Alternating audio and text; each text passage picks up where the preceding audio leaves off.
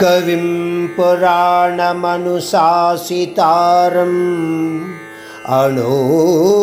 अणोरणीयां समनुस्मरेद्यः सर्वस्य दातारमचिन्त्यरूपम् ఆదిత్యవర్ణం తమస పరస్తాత్ పరమాత్ముడు ఈ శ్లోకంలో మరొక్కసారి తన యొక్క స్వరూప తత్వాన్ని లేదా లక్షణాలను వివరిస్తూ అంటున్నాడు.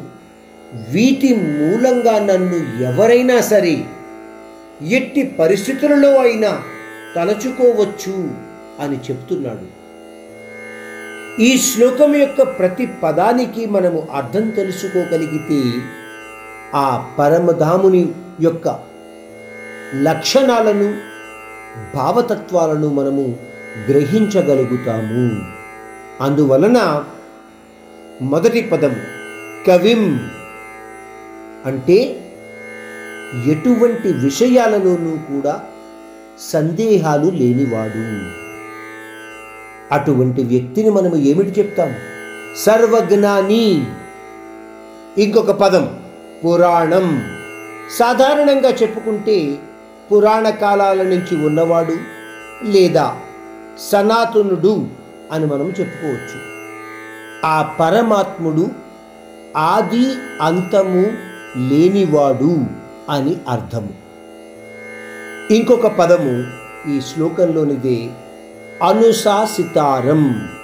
చిన్న మాటల్లో చెప్పాలంటే సృష్టికర్త లేదా సూత్రధారుడు.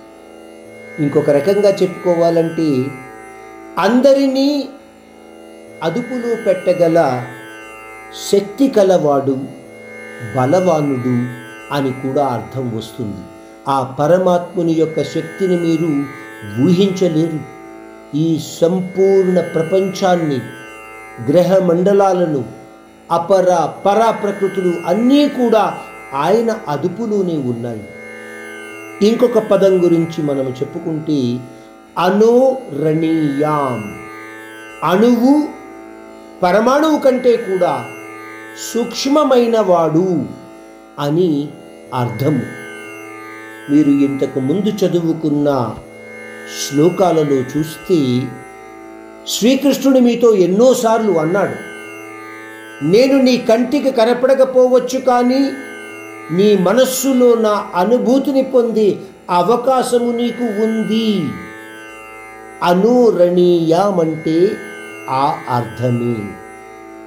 అంటే చూడలేకపోయినా సరే నా అనుభూతిని పొందే అవకాశము నీకు ఎప్పుడూ ఉంది. నువ్వు ఉపయోగించుకోగలుగుతున్నావా లేదా అది నీ యొక్క సమర్థత? దీని తరువాత వచ్చే పదము సర్వస్వధాతారం.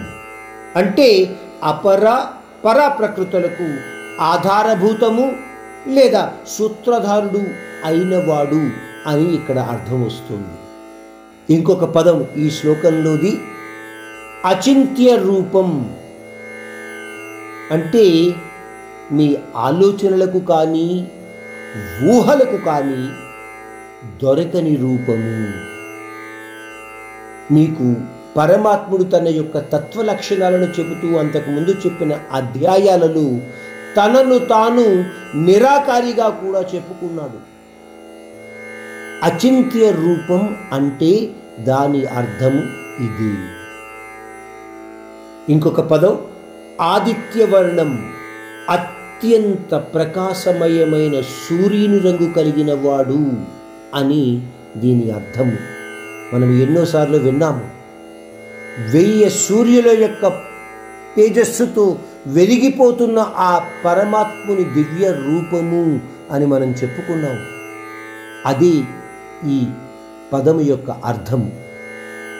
ఇంకా ఈ శ్లోకంలోని ఆఖరి పదము తమస పరస్తా. అంటే నిత్యము ప్రకాశించేవాడు.